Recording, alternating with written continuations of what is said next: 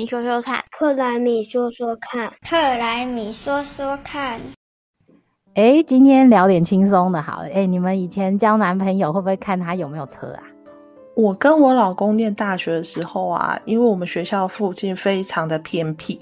那公车1小时才一班，而且他只开到下午4点。如果你选择骑脚踏车到最近的商店街，也要至少20分钟。所以在那个时候啊，有自己的机车真的是基本条件耶。我18岁的时候第一个男朋友啊，因为我们18岁终于可以考驾照嘛，然后他就很开心的买一台机车，然后那个时候还很得意跟我说他选那个车啊，还有什么2型乘4型车，他有说他买的这个比较环保是4型乘的机车。我是长大工作以后才知道，原来真的2型乘机车跟4型乘机车的差别。我那个年代是大学联谊都是用抽男生的机车钥匙来决定配对的，然后那时候也没有想太多觉得理所当然，大家都这么做。然后班上有几个没机车的男生，联谊的时候真的就会变成孤儿现在想想还蛮诡异的吧。但是大学时代后来都在台北，其实当时的公车系统也已经很发达了，又住在学校宿舍，家教也都会找那种公车捷运会到的地方，没有机车好像也觉得没有太不方便以前我们班上有一个女生同学啊，因为她有出过车祸，所以家里就是完全禁止他们就是骑机车，然后她男朋友就配合她那个时候手机网络都没有像现在那么发达，可以很快的知道要怎么搭到车，所以他们要去哪里啊，就真的很乖，先查好公车跟捷运，真的觉得很麻烦。不过说实在的，就是我们那个青春岁月好像捷运才刚开始建设的时代，跟现在的方便完全不能够相比。现在的都会区交通真的超级方便， Google Map 还可以帮你规划路线，也列出哪些车子可以搭，公车要等多久，然后我看那个连捷运转乘的时间都有帮你预估好，所以其实在车上有冷气吹，还可以滑手机，蛮舒服的耶。其实现在台湾几个主要的都会区的交通真的非常方便。我有认识好几个在都市长大的女生，她们从小就仰赖大众运输工具，不会骑机车，不会开车，但是也都来去自如，可以自由移动啊。自从我们家附近多了公共自行车的租借站以后啊，我就觉得真的很方便，就多了一些选择。但是现在除了公共自行车可以借的话，现在好像连那个电动机车也陆陆续续出现不止一家品牌但是如果你真的要用又很希望可以很快找到车的话，应该是多注册几家会员，好像就很容易找到车。像这种短距离的使用机车啊，现在好像都比较多是用电动机车的方式。你们有骑过电动机车吗？可以体验一下我们家都已经换成电动机车了，就是希望有一天在机车停车场的时候不要有那么臭的那个油烟味。我们家现在每次牵机车出来的时候，就是叫小孩在外面等一下，然后呢我们再把车骑出来这样子。我们家其实有朋友借给我们的电动机车可以骑啦。是我搬到高雄之后渐渐就可以理解为什么这么多人会说机车其实是高雄人的 DNA 因为高雄的天气真的很热很热很热，一出门就热到心累，骑机车的时候反而会有种御风行者的凉快感。每天晚上倒垃圾的时候，就会看到很多长辈都会骑着摩托车出来倒垃圾。我们家自从朋友借我一台小的电动自行车之后我们旁边的那一个 U-bike 我们都不用了。我也充分感受到近距离出门去邮局或全联不用走路或骑脚踏车汗流浃背的美好养一部机车成本比较低，所以大家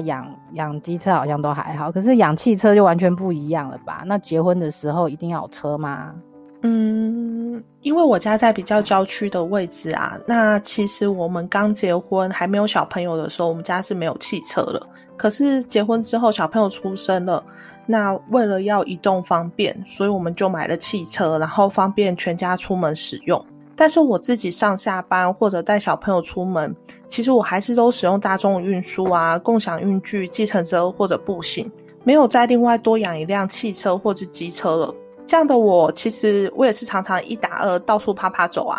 我觉得都会区的停车费真的是超级无敌贵的吧，养一部车很多钱是在付停车费那台湾的油价倒是每周都在调整，所以油价高的时候开车的人会少一点，油价低的时候呢开车的人也会多一点。像我们家其实就是汽车的重度依赖者，我们找房子的时候，那时候也是特地找家门口就可以停车的房子。以前是小孩还小，现在则是因为我们家里有行动不良的长辈，其实我们住在高雄的市中心，捷运公车站都是走路3分钟以内就可以到达的距离。但因为老实说，高雄其实走到哪停车都还算蛮方便的，所以我们一家子出门都还是习惯开车欸。比起油价，我觉得停车方便与否是比较能够制约我要不要开车的关键因素。像我们如果要去博二，就一定会坐捷运转轻轨，因为那边实在太难停车了，所以我们就会选择用大众交通系统。虽然现在啊，我家的汽车还是燃油的，但是当初买车的时候，我们也是有先做功课的。那我们有考量平常行驶的距离和充电设备，所以最后还是选择燃油车。不过还是有去注意所谓的燃油效率，选择一级能效的车种。或许之后等待充电设施完备之后，下一次换车就会选择电动车啦。我们家也是那大家不要想象一下，以后如果没有自己的车，这个世界会长什么样子嘞？其实我蛮适应没有车的生活耶，因为虽然我家有汽车啊，但是汽车主要都是我老公在使用。那我为了可以自由移动，然后1打2的状况下呢，因为我还有一个大大的婴儿推车，所以我们会选择步行，然后或者是坐 Uber 和捷运。那如果只有我自己或者是跟老大在一起，其实我们就蛮常坐公车，还有租共享运具的。那现在其实共享机车很发达，那虽然常常到租车点还要走一段路，但是相较于买一台车，然后让它平常在外面风吹雨淋的，那我们还要负责去保养维修，要用再租真的非常方便。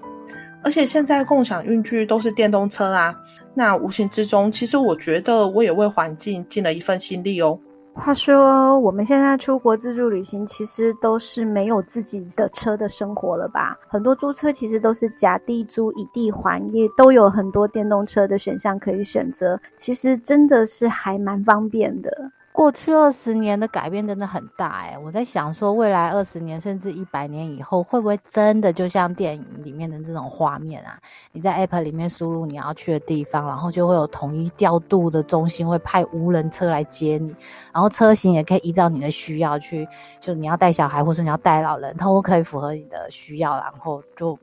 真的不用车啊。像我们现在讨论了这么多啊，可是其实现在在台湾除了都会区之外啊，共享运具目前应该还不普及吧。不过其实像我爸啊，他几年前啊，因为他的汽车报废之后，那我们也都离家工作了，所以他就觉得汽车没有使用的必要性，他就只有保留机车。而且因为像我们家附近就有捷运站，那他真的需要使用汽车的时候，他在坐计程车或者租车就够了。那因为像我外婆现在也坐轮椅，那需要回诊的时候，其实他们也都是预约无障碍计程车回诊的哦。现在大家在说的智慧城市 Smart City 啊，也就是在那个交通运输的这些建构的方面啊，已经不是只有停留在以前 GPS 的定位系统而已哦。现在随着 5G 的网络时代的来临啊，现在的发展的技术就是 V2X， V 就是 vehicle 的那个车子的 V， V to everything 就是所有的事情，车子和道路和人的沟通。所以啊，以后的道路其实有点像那个我们机场的行李的运输带，那我们人类坐的车子呢，其实有点像运输带上面的箱子。所以这些科技的进步呢，未来是在减少交通事故啊、塞车啊，有没有很期待呢？其实瓶子说的这样的世界，我还蛮期待真的有这么一天的来临呢。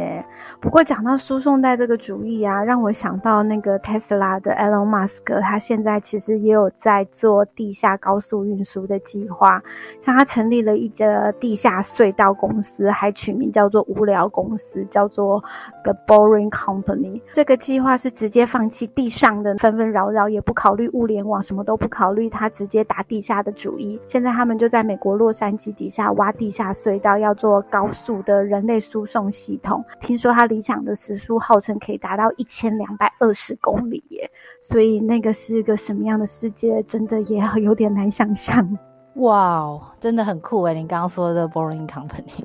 我是觉得啊，如果车子只是为了满足我们的交通需要的话，在科技一直进步的前提下，我相信人类智慧是一定有办法处理的啦。那像现在电动车啊，或是这些车 V2X 的这些车辆的沟通的这些技术，还有什么无人驾驶都一直在发展，可能真的有一天，未来的某一天一定要拥有车子是一个比较落伍的观念。也许还是有些人会比较担心的，有点像隐私的问题。其实像现在疫情，你到哪里其实也都有这些隐私的问题。我觉得这些也都是我们人类未来在同步考量你隐私的问题跟运输的需求的满足上都达到一个平衡的时候，一定会实现。到时候我们大家买房子就不需要买车位，也不用买车子，对不对？会不会我们应该要开一集来讨论一下，房子是不是也可以不用买这种题目？